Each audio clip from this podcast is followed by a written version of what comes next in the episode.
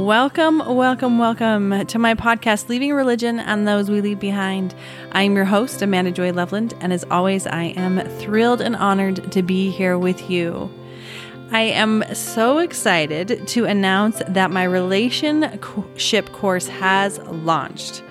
So, this course, if you haven't already grabbed my free mini course, you can head to my website. You'll see a quiz, a relationship quiz that you can take that will guide you to my mini relationship course that I have gotten so many really beautiful um, comments and feedback from. But that was just a little teaser to this relationship course that I am launching that is several weeks long. And this course is really guided and created for those of you who are ready to have a different relationship in your life. Though this is for those that are ready to have that beautiful, co-creative, transcendent relationship with the person of your dreams. And the person of your dreams is probably the one that you're with now, even if you're having challenges in your relationship the hardest work that I've ever done with all the hours and hours and hours of personal work and training that I have personally done, the hardest pieces for me were looking at where I was showing up in my relationships and how I was showing up in my marriage. And oftentimes, when we're pointing the finger at our person and saying all the things that they're doing wrong, that is your cue to turn that finger around and look at yourself and where are you not showing up? Where are you not doing that thing that you're accusing your partner of doing? And that is probably one of the hardest questions to ask yourself. And yet, this is radical ownership and radical accountability. And when we take radical accountability ability for our life, beautiful things happen.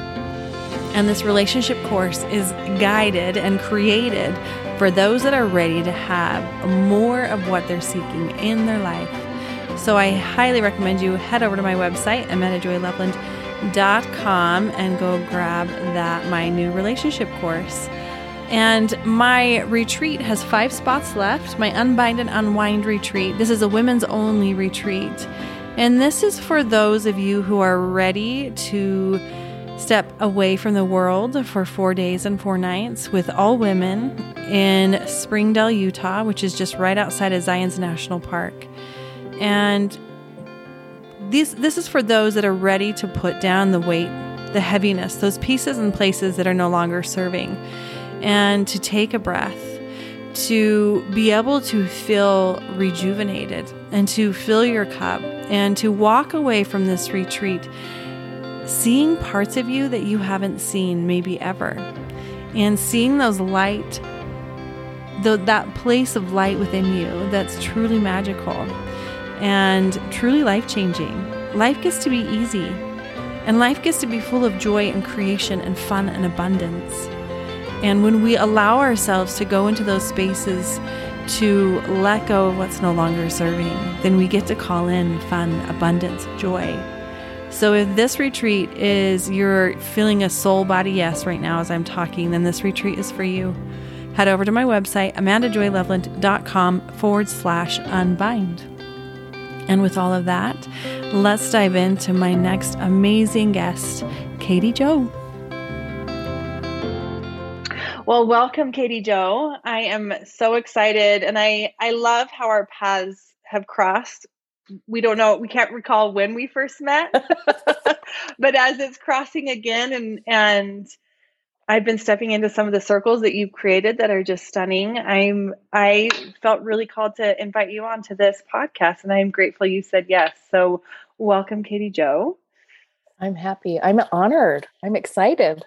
Oh, me too.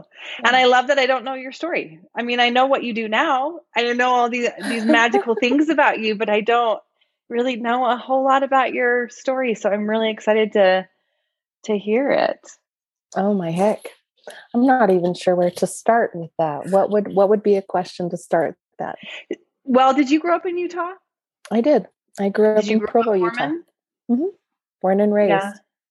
yeah, actually, I feel really, really lucky about my upbringing with Mormonism because I hear a lot of stories about people who come from Mormon backgrounds where their parents did not live what they preached, and I am mm. the opposite. I yeah. have I I feel so lucky.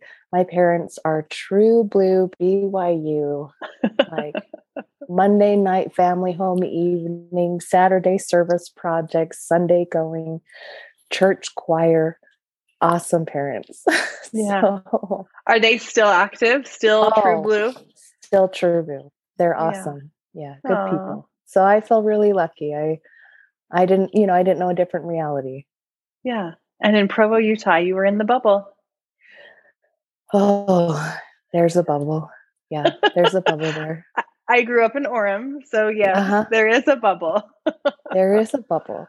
And uh, I'm sure that many of your listeners know that the bubble Mormons are different than worldwide and different yeah. than out of the bubble. So, mm-hmm. yeah. yeah. And people Very, in the bubble don't know that. Hence the bubble. One of the, I think the bubble's starting to pop though. There's more and more diversity that's coming in into Utah and into Utah County. So I'm really grateful for that. Mm-hmm. And on the other hand, you have all these mama bears that are fighting for their kids, especially right now with the whole, the whole pandemic and whatnot. So I've been grateful to live in a county where we haven't had as much restriction as other places, and that's just my personal preference. So on that side, I'm grateful that I live in in the bubble. Yeah, yeah, that's been nice. Yeah, I love Utah. I do. I love Utah. I think it's such a dynamic landscape. I think that it's clean. I think that there really is an essence among the among the community there's service there's mm-hmm. there's so mm-hmm. much greatness here it's yeah. really a beautiful place to be yeah so i assumed you how long were you mormon? Like what was your growing up and then getting married and having kids? Was that what was that like with your mormon background? Um oh it's as i take this deep deep inhale. Well, and you probably haven't thought about too much with what you want to share. I know you just got done with one a, a sound healing mm-hmm. workshop the last few days and shamanic classes before that. So yeah, no. you get to breathe as much as you want.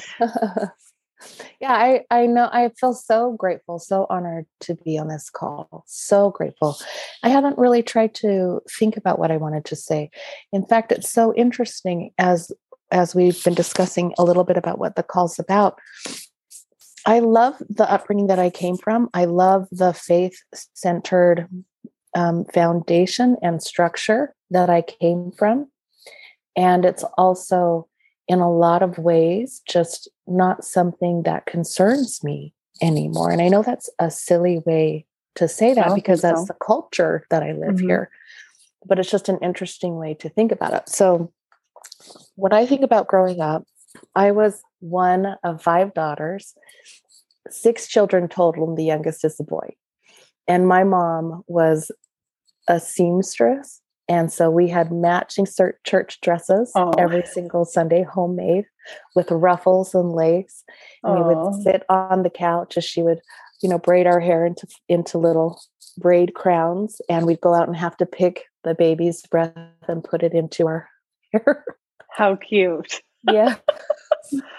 that's a lot of work. To me, I'm I, like, you know, oh, man, I don't think so I realized this. It it wasn't until I was a mother that I understood, oh my gosh, how could this devout woman gather up five daughters and do this every single Sunday. And I think it's so noble because she did that because she had such unwavering and still does have such unwavering faith. So mm-hmm. it's mm. just, I see that my personality, as I look back on growing up, and I ask myself on a soul level, why did I choose to be born to Utah? Why did I choose my parents? Because I believe that's all a choice. I don't think that there's control. I think that uh, we have the opportunity to pick exactly where our little soul points its arrow. Mm-hmm. And for me to be as independent as I am, to be as stubborn as I am, and to be not rebellious, but just questioning and and critically thinking and and I just have always had this sense of just because you say it doesn't make it true. I want to find out for myself. And it's never had an ill intent. It's just, mm-hmm. I'll find out my, and that's caused me a lot of, I'm going to find it out the hard way scenarios. But on a soul level, of course, I would pick parents who saw the world black and white and were just as stubborn as me. Because had I chosen any other mother or father, I think that with my personality on a soul level, I would have steamrolled them. You know, I like an example would be um, I didn't want to play piano, but the rule was we had to take piano. And I would super glue my fingers together and have my super glued fingers for days because I didn't want to play piano. so when I tell you that I'm stubborn, you mean it? Stubborn and rebellious. Yeah. And I and see it's not it was just I don't want to do what other people think I have to do. And when we were in the writers class not too long ago and you remember I read this tiny little paragraph that I had written, I yeah. said in there, I know that I don't like yellow cuz yellow this is I'm telling a story as a child and I and I said as a young child I didn't know what my favorite color was, but I knew I didn't like yellow because people told me that yellow means you're happy, and I didn't like people telling me what to do. so yellow's out yellow's out. you know, another story that I have from my childhood is as a young girl, uh, I remember my little sister was running in the basement into the you know food storage because every good Mormon has a food storage, and she's got this long tow head hair. She's got the 80s Coke bottle, big glasses, and the, you know, plaid shirt. And she comes in and she's missing her front teeth and finds me sitting in the chest freezer with my legs dangling, kicking on the side. She's like, Well, what are you doing? And I said, Oh, I am for sure getting belt spanked. Like, soon as mom and dad know. and oh so my goodness. It was just, you know, as a child, I really wasn't a naughty child. It wasn't that I was doing naughty things. It was just like weighing the options. I know what the punishment is, but I I really think I want to experience that regardless. so just Oh you know. my gosh, I love it so much. So that that was my personality. Um I I feel like being in the culture um, Utah culture is an interesting culture. You are very much involved in wards and boundaries and um, keeping up with the Joneses and paying attention to the image of perfection and the portrayal of and just this white knuckle they've got to get my family to the celestial kingdom kind of a deal and mm-hmm. and i do feel like the community did influence me but it's not anyone's fault but my own that i ended up with a severe eating disorder for 20 years mm, wow. and it was just the pressure that i I think that it was culturally influenced, but it's not anyone's fault other than my own because this is worldwide. A teen girl is influenced by that, by media, by things like that. So that was a big part of my story. And a big part of my story was just utter rejection of self and utter rejection of body and image and always feeling like I was falling short and always feeling like I couldn't keep up. And that spiral that just begins to funnel yeah. down. And through that lack of self worth, as great as my upbringing was in terms of, you know, every Sunday at church, every young women's like, I had all of the information, I had all of the ethics and values, you know, drilled into me. I still ended up with just debilitating lack of self worth. Mm-hmm. And that, of course, has a ripple effect or a snowball effect in your life. And I had the eating disorder. I began managing the eating disorder by taking diet pills and laxatives. And I built up a tolerance to those.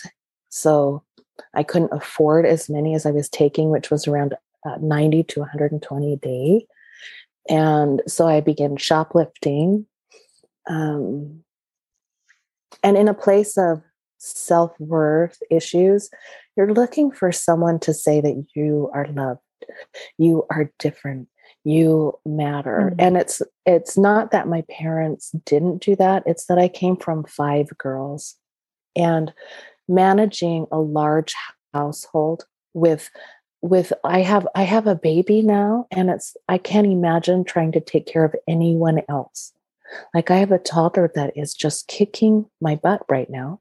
And I can't imagine trying to juggle a toddler and four other kids and be there emotionally and keeping mm-hmm. up on their schoolwork. And so, as wonderful and as amazing as my parents were, I just think it's practically impossible. So, mm-hmm.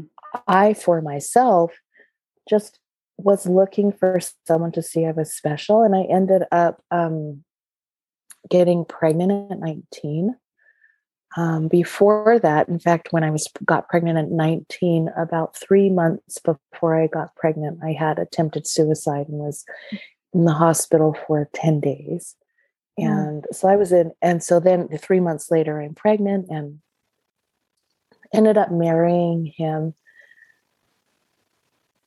And I just, I'm, I'm shaking my head as I think about this. I was in no way mentally healthy enough to be raising a child at all, to be a mother. I mean, I look at that now in my 40s and I look yeah. back at that and go, that poor little lady, that was a gift and this beautiful person that came to me.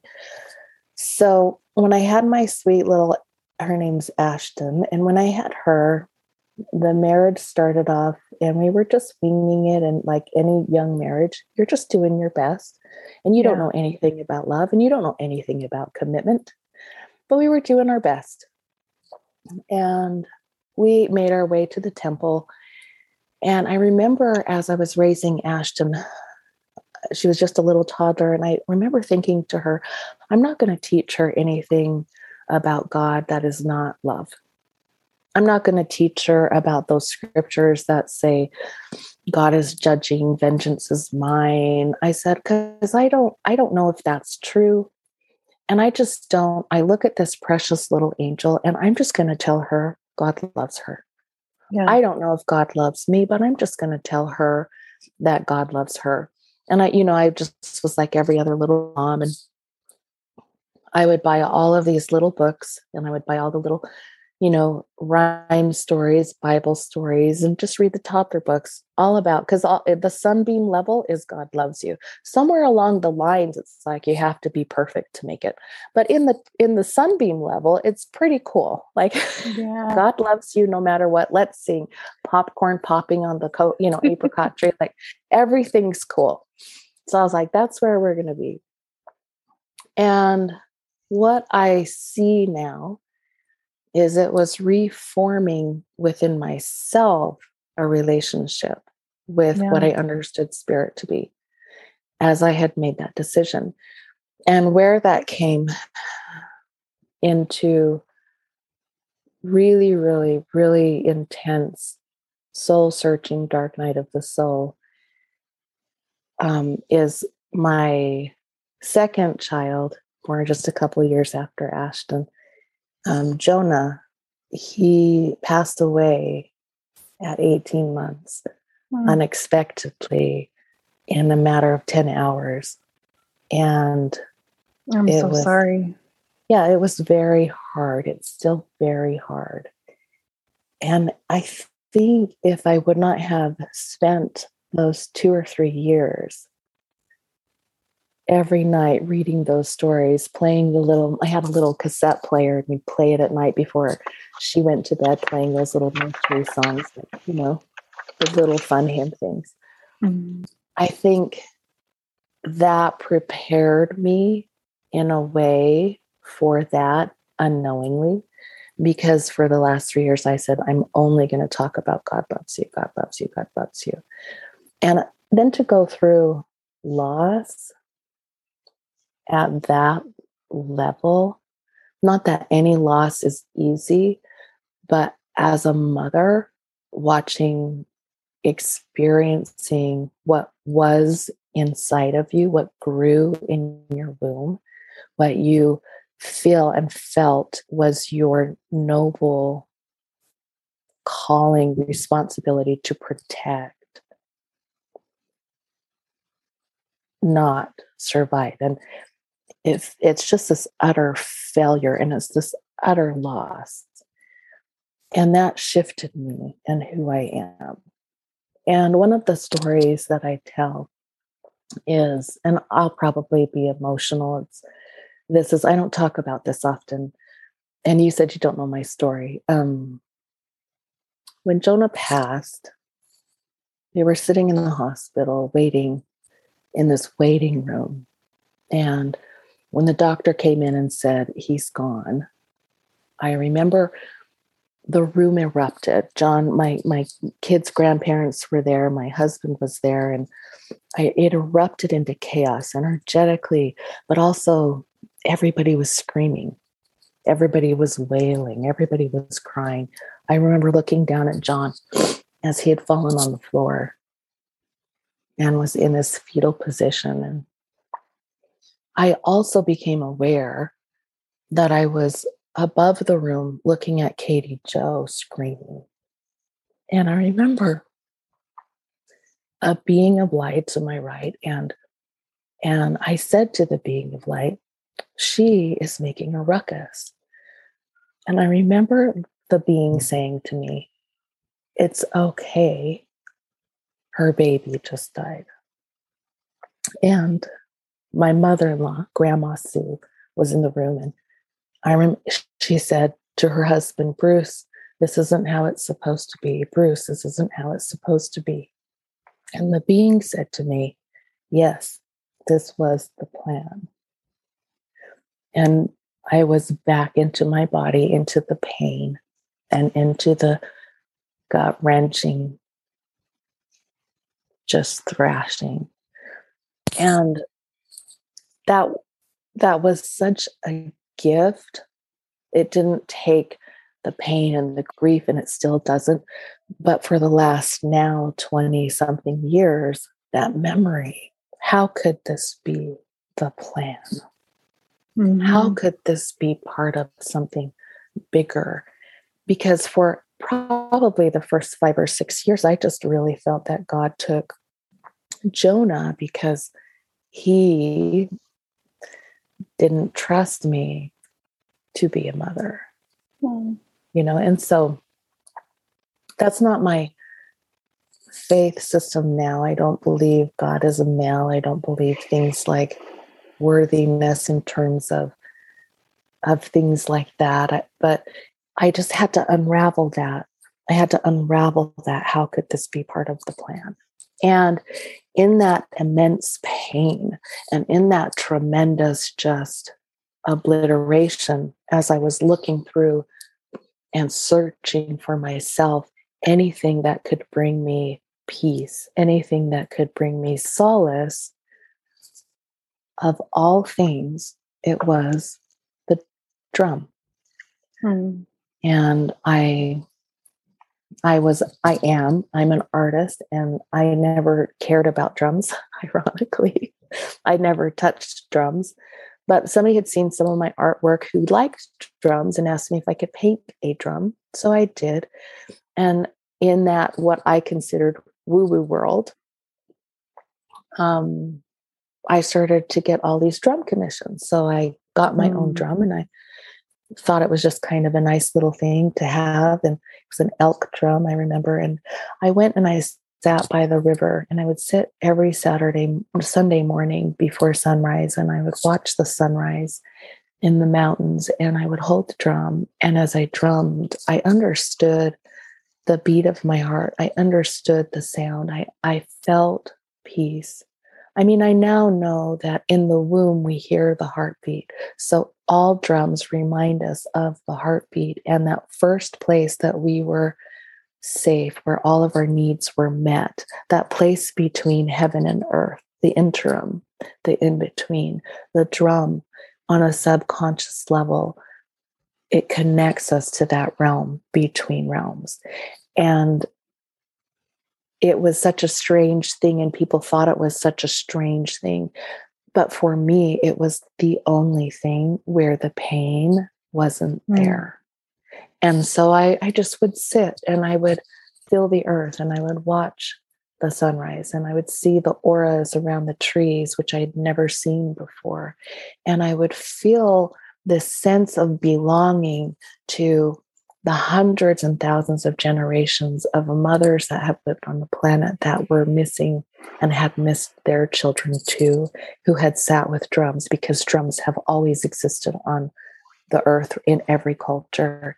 And I, I imagine that many of them sat just like I did in that place. And I imagine that as I would sit by the river and I would drum, many of them would come and sit with me mm.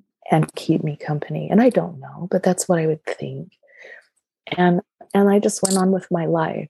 And that's 10 years or so ago. And that was really who I am and what I did, painting drums and drumming by the river in this little closet, you know, closet. This is just something I do. I like it nothing mm. else. I was living a normal life like everybody else. And as I was painting drums, of course, you take little, you know, cell phone shots and post them on your social media. So now I became known as the drum lady. So then people thought I did drum circles, which I didn't. then people, but I was like, well, I can. And, the, you know, so can you, people thought I made drums, which I didn't. But I thought, well, I can. So then I started, you know, g- teaching drum making workshops. Mm. I would take people out to the river with me. I started to do grief groups. I started to do full moon groups. I started to do events, and all I was sharing with and all I was doing is saying the drum is the heartbeat. And that opened up opportunities that seemed so strange because I would take the drums up. I was asked to go and and and drum and sit with the women in stage four cancer retreats. I was, mm. you know, so it's mm. just all of a sudden I, by simply just saying, I don't have the answers, but I can sit with you and I can drum and I can tell you how I feel. And I we can sit together and we can feel this together. It just began to expand and the drum circles began to grow, backyard drum, drum circles until we were getting hundreds of people a month were coming and one of the funniest things, which is truly one of the funniest things to me, is I have a beautiful, amazing friend, and I won't name drop her name. She's a little bit famous, but she's just a really amazing woman. Does a lot of um, a lot of good for the world. And she was going to go volunteer at the World Parliament of Religions in 2015. I don't know if you remember that. Vaguely, yeah. The Dalai Lama, Marianne Williamson, yep. Um, oh yes, I do remember this. Yeah, I had a friend that went. Well, I was a single. I had become a single mom. My marriage didn't survive child loss, and um, I was working three jobs, and I was so poor.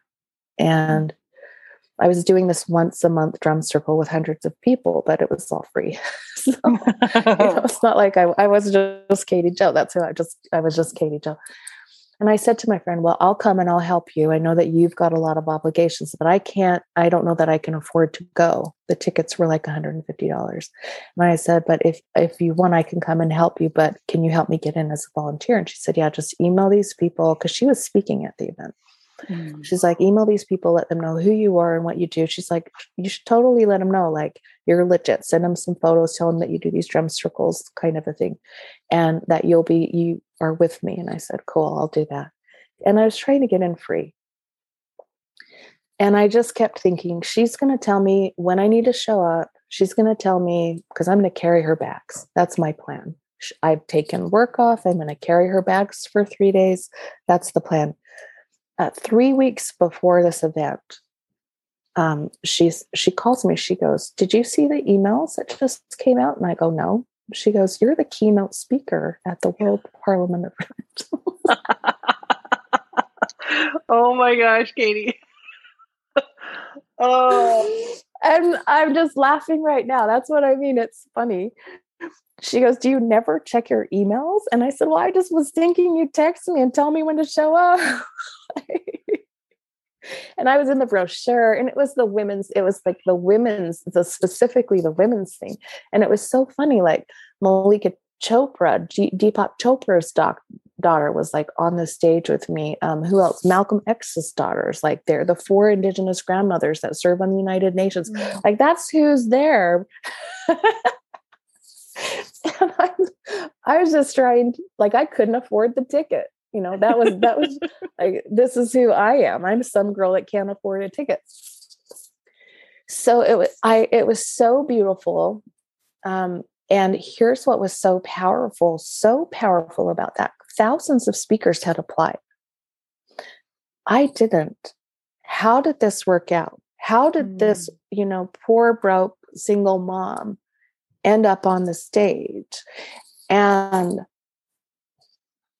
immediately my emails and my social media and my messenger started to get bombarded. You need to say this and you need to do this and here's my program and you have the platform to speak to the world so you need to do, you know it just went all of a sudden all this tidal wave of people's opinions of telling me what i needed to say and how i needed to talk about god coming at me. And um so what i decided with three weeks prep is that i wasn't going to write anything I decided that I am going to wing it, which makes sense, right? Except, oh, it did to me. And so I spent the next three weeks in meditation and in prayer and just saying, I don't know why you put me on the stage. Help me be humble enough to deliver whatever you mm. meant me to say. Were you Mormon at this time? I guess you could say yes. I I I guess you could say yes. And the reason I'm saying that you could I guess you could say yes is because um I was being a single mom and working uh, that year in fact. It was that year. I had worked 7 days a week and that entire year the only days off that I had were those days I'd taken off for that event. So mm. I had worked, what is that, 362 days in a row. So I it, it, like when when I talk about being Mormon, it's it's it became something that was so non-priority for me. It was mm. like my kids need to eat.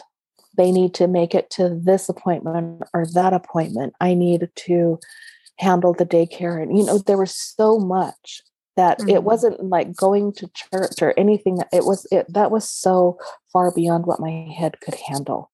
It was and i still did my one one day a month. And i did the drum circles because i was like one day a month i can serve I can serve my community. And I made sure my drum circles were non-denominational or and I, when I would do the drum circles I said we're not talking politics, we're not talking religion. In this circle every voice matters in this circle there's no above below, beginning or end. In this circle here everyone is one. We might not meet on the street, and if we did, we might not talk, but here we do. Mm. And so mm. we would come together and talk about things that matter to all of us. And we began to talk about spirituality. That was, you know, we think that integrity or service to your fellow man or doing the right thing or believing there's an afterlife, we think that that, that is attached to a specific religion, and it's just not. Mm-hmm. Like those concepts are concepts, whether you're in a in a by the book system or whether you're not. And it's mm-hmm. okay to not have any of those. So I had on my records were still Mormon. I just you know, it just it just was kind of nothing to me. So when I got asked to speak and I was asked to to write what my religion was, I I do remember writing non-denominational because I realized and I feel and I I feel this now and I felt that then and and from there on that it would limit me. Mm. If I identified as I'm only this, mm-hmm. then it would put me into a category where all those who weren't in that category may not think I had something valuable to say. And if. I was neutral, then everyone could listen. And then that also held me to a standard where, well, if I was going to be neutral, what is truth or what is the message that applies to all? What is something that I can give that is a value and a philosophy that absolutely everybody can resonate with? Mm-hmm. And so for reference, the World Parliament of Religion, there was almost 10,000 people in live audience, and it was broadcast to 106 nations. So it was an opportunity to speak to the world. And I decided in that moment, I'm only going to speak truth. And truth is relative unless it's not. Because to be truth, it must be universal. Mm-hmm.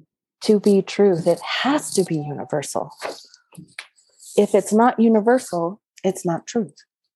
So if people are disagreeing about it, it can't be truth. It, it, and if it's not, if it's that, then it's only opinion. And I know that seems strange. And opinions and beliefs are valuable and you can code your life to them, but that doesn't mean they're true. Mm-hmm. Truth is the sun at this time rises in the east and sets in the west. That is right now truth. Mm-hmm. That there are elements of creation like air, earth, water, fire. That is truth. It's proven. Mm-hmm. That integrity and honesty typically is the best way to go things like that everybody agrees on mm-hmm. and so all of those philosophies i found in shamanism and shamanism is older than religion and every religion sprouts from shamanism so i said well i just don't know i don't know what the specifics are. I don't know what the nuances are. I don't know the finite. I actually can't prove anything, but I can just say, I'm going to do this. I'm going to go back to the basics and I'm just going to live with that. I'm just going to code my life off of that. So, mm-hmm. so how did it go when you spoke? So fun. Yeah. Oh my gosh. It was so cool. It was so cool. It was so cool. So, I always tell people I talked to Marianne Williamson because mm-hmm. I did. It went like this. She and I were backstage she came up to me and said, Do you know where the restroom is? And I pointed her in the right way. oh, you're like, we had a conversation. We did. I showed her where the bathroom I know was. her. oh, that's oh cute. my gosh, it was so funny. So what happened is, what happened is, um, I had this chance and I knew this was going to be broadcast worldwide. And my dear friend who had supported me, you know, who I was going to carry her bags, she mm-hmm. helped with this nonprofit with some really good causes. And I said to her, Look, they're giving me this time. I'm going to tell them I have drummers. So make sure everybody, so gather people together, wear your logos. Every, and so when it's my turn to speak, I'm going to call all of you up to stand with me. In mm-hmm. fact, our friend True was on the stage mm. with us. Mm. And so they all came up on the stage, and I knew that this image and this brand would be broadcast worldwide as we would stand there. My now husband, which we were just friends, my now husband was on there because he comes from a, a, a culture that typically doesn't isn't i don't want to criticize any culture but it's it's a different way of being and doesn't historically value women the way that sometimes mm-hmm. modern society does. And so he said, I want to stand up and represent and show that somebody who looks like me can stand behind women and support them. So it was just mm-hmm. powerful moments, you know. And for my speech, I decided to also use half of the time to play a pop song. Oh instead of me speaking at all. I it doesn't matter what I said. I said what I said and I know what I said, but what was cool is we cut to music. And here in the audience we had people in you know the the headdresses and the Sikhs and the Krishnas and people and the Buddhists and the Christians and the all these people from all over the world that were representing their religion stand up in the audience and start dancing. And what mm. went across the airwaves were that the camera scanned for the audience, strangers. And I remember there's one nun with this big wooden cross and, and beads hanging down, dancing to this pop song with other people holding hands that were dressed with like I, I don't mm. want to insult anybody's religion because I don't know them well enough, but like dancing with people that were kind of in Eastern garb, whatever their faith was. Yeah. So it was just beautiful, amazing to me. That was what was significant to me. What I said, mm. you know, is words lost in the wind, but that was the power of that moment. Wow. So, really cool. Wow. So when oh, I love that you shared all that, and I've loved your story so far. I'm curious when you, because you and I were chatting a little bit before, yeah. that it was just kind of not a thought as far as if you stayed in or didn't. So I'm curious when you did decide, you know what, was that your moment of I'm non-denominational. I'm not identifying as Mormon anymore. Oh, or if oh, there was know, another.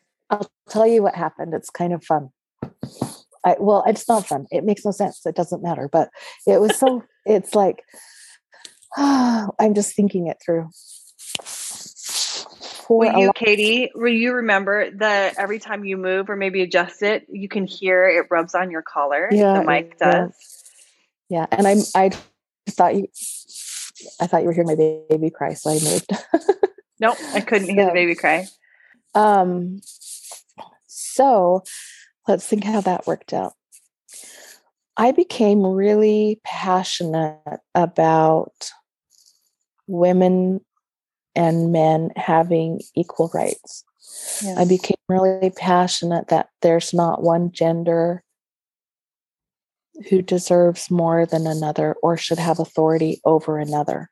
Mm-hmm. Now, I want to say that I'm not ever against anything, but I am very much for a person, any person, whatever is in your underwear drawer, having the sovereignty to make their own choices and being taught and teaching that every single person has the authority to make their own choices and decisions and that's their that's their birthright that's mm-hmm. their birth mm-hmm. and it's mm-hmm. also powerful because to be powerful, we must take the risk of making decisions that could be wrong.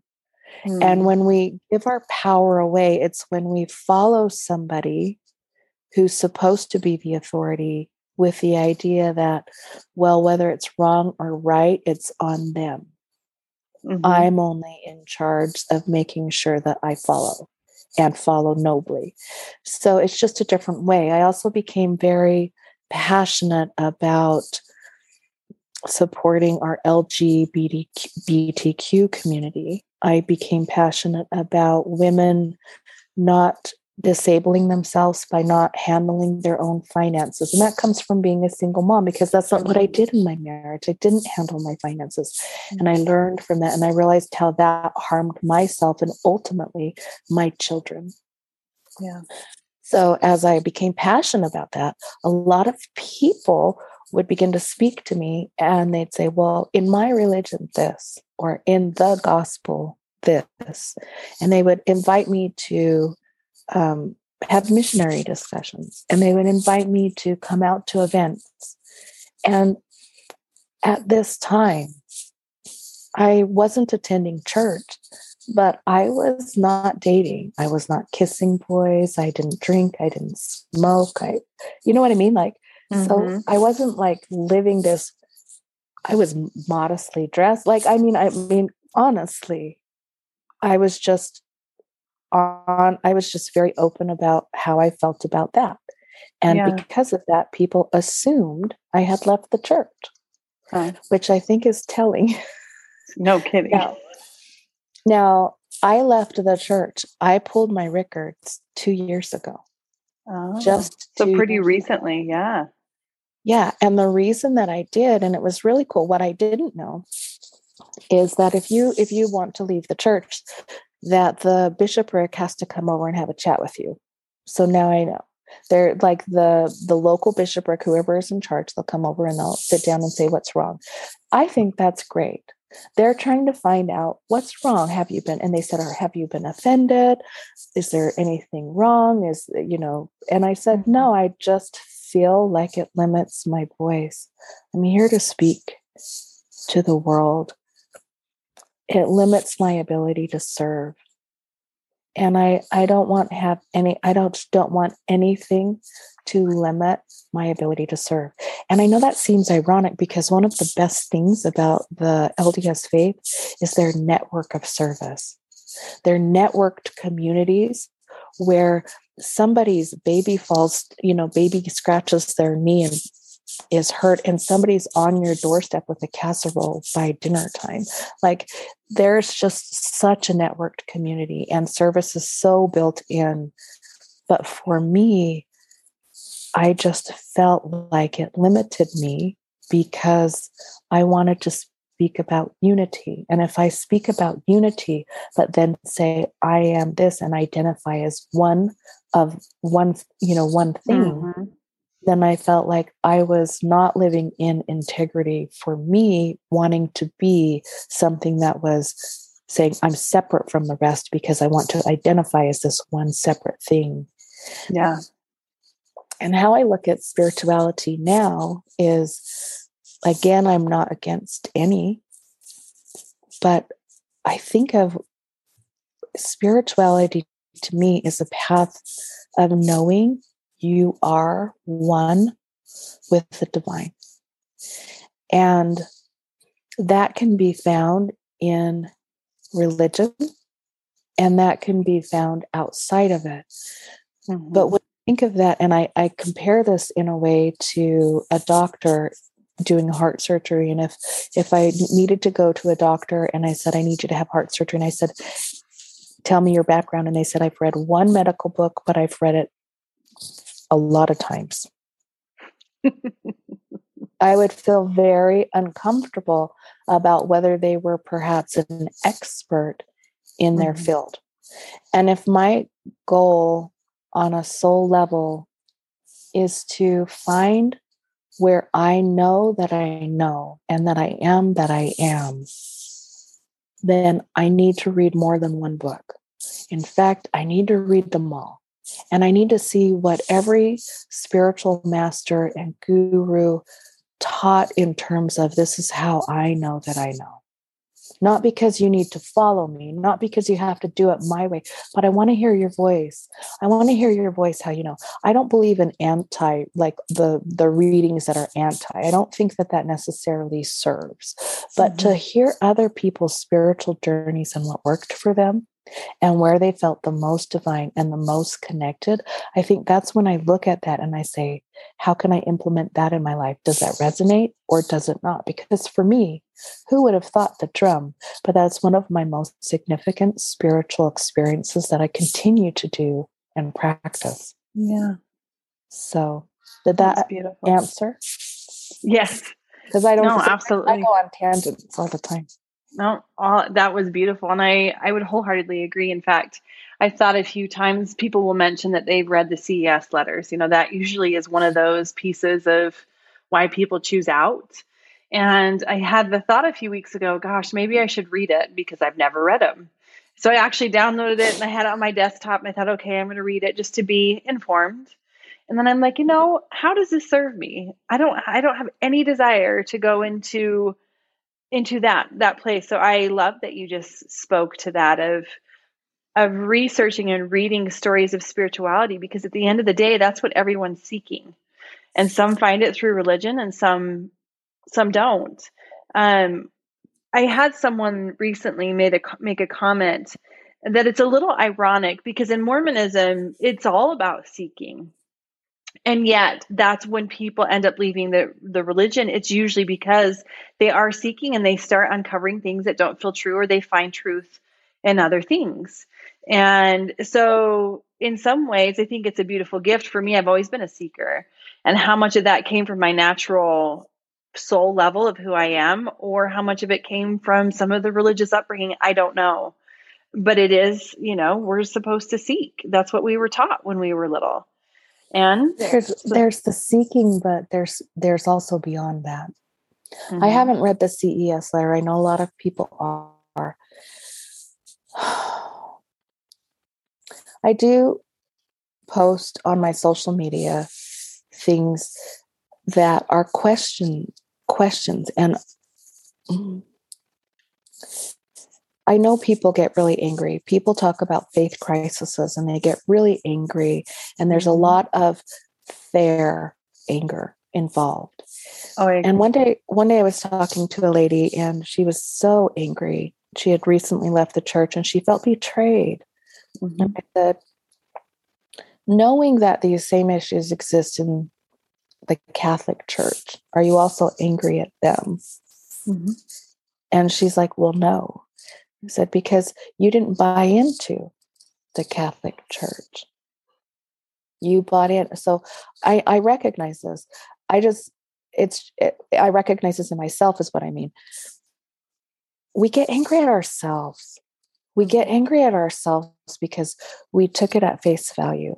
Like, I'm not angry at my parents. I respect their faith. I respect, I don't need to go on Sundays and have dinner with them and argue about that doesn't matter.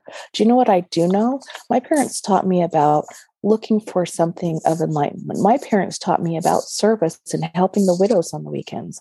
My mm-hmm. parents taught me about uh, moderation in food and drink. My parents, you know, all of that. So I, I can say the LDS Church, or I can say, but read a health book. It says the same thing. Like mm-hmm. these these concepts. And it, what if it's not right and wrong? What if these are just concepts? Can I accept the concepts and what concepts work for me? And maybe I don't want to live this concept anymore. Mm-hmm. You know, mm-hmm. and so these are just, it's not, and so that's, I guess I'm stumbling on my words, but I just, I just look at things like that where an analogy that I like to use all of the time when I eat apples, I don't eat the core, but starving people do. And you know, you can gain a lot of nutrition from the core but I don't like to eat the core.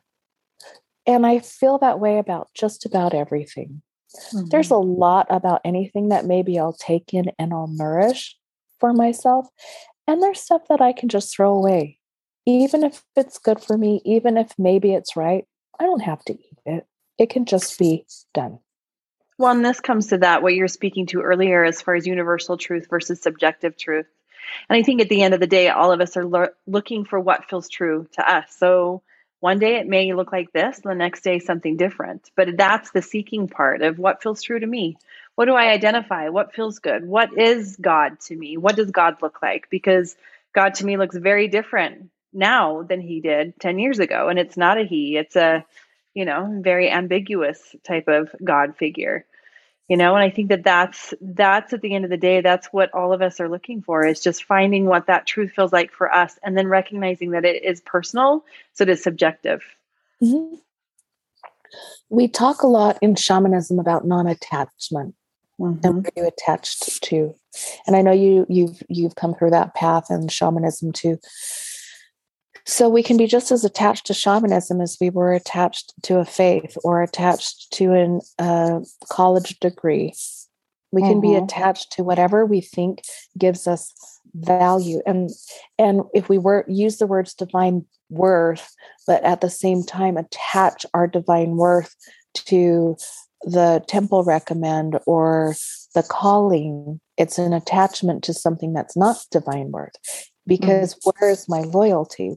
And if my loyalty is to a system and it's not a bad or good system, it's a, but it is a system, then it's a lower level on the hierarchy of soul. Mm-hmm. I must be always loyal to where my heart leads. Because when I look at, and I like to say this all the time, but when I look at the greatest masters that are known to be the masters, like Christ or Buddha or Krishna, they had the courage amongst religion to say, I'll follow my own heart. I'm not mm. against what you're doing. But for me, I need to follow my own way and do it the way that feels right for me. And then everybody after them said, you need to do it like they did. But they didn't say that. Right. They simply said, I need to follow what my heart dictates. And to bring in the big JS word, Joseph Smith, he had the courage to say, none of these religions are true. What if the message and I don't want to get, you know, the here he he said these, you know, he said she said. But what if the message hasn't changed? What if what if that message is still there? What if that message that the angels came and they spoke and they said none of them? What if that didn't change after mm-hmm. 50 years passed? Mm-hmm. What if that was the message he was here to bring more than anything else? Well, and then him being a man and his filters and his desires then creates a religion from that because he had his filters instead of just taking yeah. that as truth. Yeah. Well, and, and mm, yeah, that's a tangent, as you know, because I I'm pretty strongly advocating not. I don't support the patriarchy. I don't support matriarchy. I don't support anything based on gender being used for control. Mm-hmm. So I can I can go down that rabbit hole really far. you and I both could. But I and I think that that's something that we often forget is at the end of the day we all have our filters in the way that we receive information. So even my God and your God if I receive you and I receive the same thing, we would interpret it differently because our filters are different. And I think mm-hmm. that, that that is one of the things that often gets forgotten. And at the end of the day, we all battle ego. We all battle being human and greed and desire and whatever it is because that's part of the human life. And some people take it to extremes and needing to control others and others are more humble and and in in serving and in both sides the irony is it's both sides of that coin the person is being filled somehow and it's mm-hmm. through their filters. Mm-hmm. and so can we really fault someone following what they felt was truth for them? Mm we you know we chose into it like you're saying and that at the end of the day that's who we get to be. Our anger our grief that we're going through is more to do with ourselves and why we chose into something Mm-hmm. And also, we it, and then we forgive ourselves because mm-hmm. everybody's just doing the best that they can at the time with yeah. the information that they had. Mm-hmm. And did it serve my life? And does it still? All of those things that I was trained and taught, and all of those things that I grew from, was raised with, have shaped me into the person that I am. Yeah. You know, so I don't believe in specific things that are considered doctrine. I don't believe in certain theories or writings, but other things shaped me and mm-hmm. created mm-hmm. and and really served my life and here I am just like I said thank you to my soul for pointing my arrow at my parents' house because had I come in with such a stubborn disposition and such a questioning disposition and you can't make me do what i don't want to do which by the way karma is real and all of my kids like me. But i would have chosen you know i did choose them and it's neither here nor there but it's fun too because one time i remember my eight year old son was just nose to nose with me being stubborn and i it was so funny because i looked at him and it was that battle of parent to child. This was many years ago. And i remember saying to him you will not out stubborn me. I have 30 years on you. Oh shoot. But they're here to be their own path and i will admit and I, I i will be humble and i'll be open and vulnerable you know, my kids are walking their paths. They're not mm-hmm. paths that I would choose for me. And as I look at them, I don't know that it's my place to say that I would choose that for them. And it's their path. Yeah. They get to make their choices. They get to decide what is true and what they believe for them. Mm-hmm. And coming from from where I've come from, I've learned that. And so I let them be because I can only be in charge of what I believe. I can only be in mm-hmm. charge of the code of life I want to live. Mm-hmm. And when I mm-hmm. go to my parents, I respect the way that they practice and they I pray with them the way that they pray and I am very conscious because if I went to any home across the planet and I have I've gone to India and I've gone to Peru and I've gone to Kenya, you know, and you respect where you go How do they mm-hmm. live? How do they eat? How do they worship? And how do they pray? You do that out of respect for them because it's their house. Mm-hmm. And in my house, I can do what I want. Mm-hmm. Yeah. Speaking of being a parent, you are creating this co a collaboration book around mothers, correct? I am. I am. You, you want to speak to that a little? Yeah, this is really, I'm so excited about this. We're looking for people who want to write one chapter. Now, this idea came about because I just had a baby, and I say that, but he's almost two. And he came in as a surprise, and my other four kids were in my 20s, and having a surprise baby in your 40s is like getting hit by a train. And I went through, and we had him just a week or so before the state set, you know, shut down for COVID. Mm-hmm. So there was no child care assistant. There was no people to come and help with the baby. There was everything was shut down. Everything was socially di- distanced. Nobody, I think my mom met him twice, came over twice in 6 mm-hmm. months. Mm-hmm. And so many women have gone through that postpartum journey alone. But more than that, most of the work that I do is with women. Most of my events, women are coming through and hearing the wounds of motherhood and feeling like they're all alone because they're not perfect, feeling like I'm not doing it right because I did this. And then other women open up and they're like, honey, that's nothing. Let me tell you my story. And people start healing. And when we talk about women's voices, I'm, I'm we're titling this book The Untold Stories of Motherhood. Mm, beautiful. I was talking to Kiera, who I know has been on your show, and I said to her, you know, for like roughly the last, I think, 4,000 years, all the men have been speaking. So it's okay for us to start because all of the stories and all of the spiritual stories are like 98% written by men. Almost all directors of movies, I think the ratio is something like 95% male. So, all of the media we see, all of the movies we've watched, is the woman's perspective through male's eyes. And it is time as women we start to share our stories from our place and our own feet. And I think I'm doing this for myself, but I'm also doing this for my children because we're wanting people who are first time mothers. What was that like? What about if you're a boy mom versus a a girl mom? What is it like to be an adoptive mom? What is it like? Tell us your story if you're a first mom known as birth mom. Tell us mm. the stories. What about your grandmother? Do you have a story about her? What is it like to be an empty nester? You know, so these are the stories from me. I want my children to know my voice. What is it like to be a mother?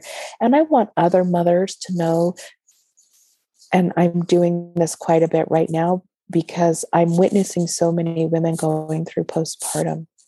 Mm. And with COVID and the social distancing, it's even more alone than it's ever been.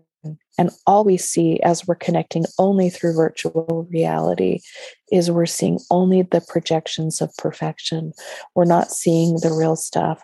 We're not seeing those dark times. And as I was watching that over the last two years, these Instagram moms, and I'm sitting there with, you know, snot on both of my shoulders and a baby who won't stop crying I just was sinking down into this hole and feeling like even more of a failure and not being able to connect with my friends or have that out. Mm-hmm. So let's share the stories in an authentic way, but with the purpose of letting people know that I've been there too and I've gotten through. Here's how. And you can make it too. And just stop putting the pressure on yourself and mm-hmm. I hope we mm-hmm. get funny stories and heart wrenching stories. And I hope we get women who are willing to be really vulnerable and women who are willing to honor their mothers and women who are willing to honor themselves. Women who are willing to say, Yeah, my mom was a really mean person, but that's okay. You know, whatever it is. And we're going to, the intention at this time is to create this every year and launch it on Mother's Day.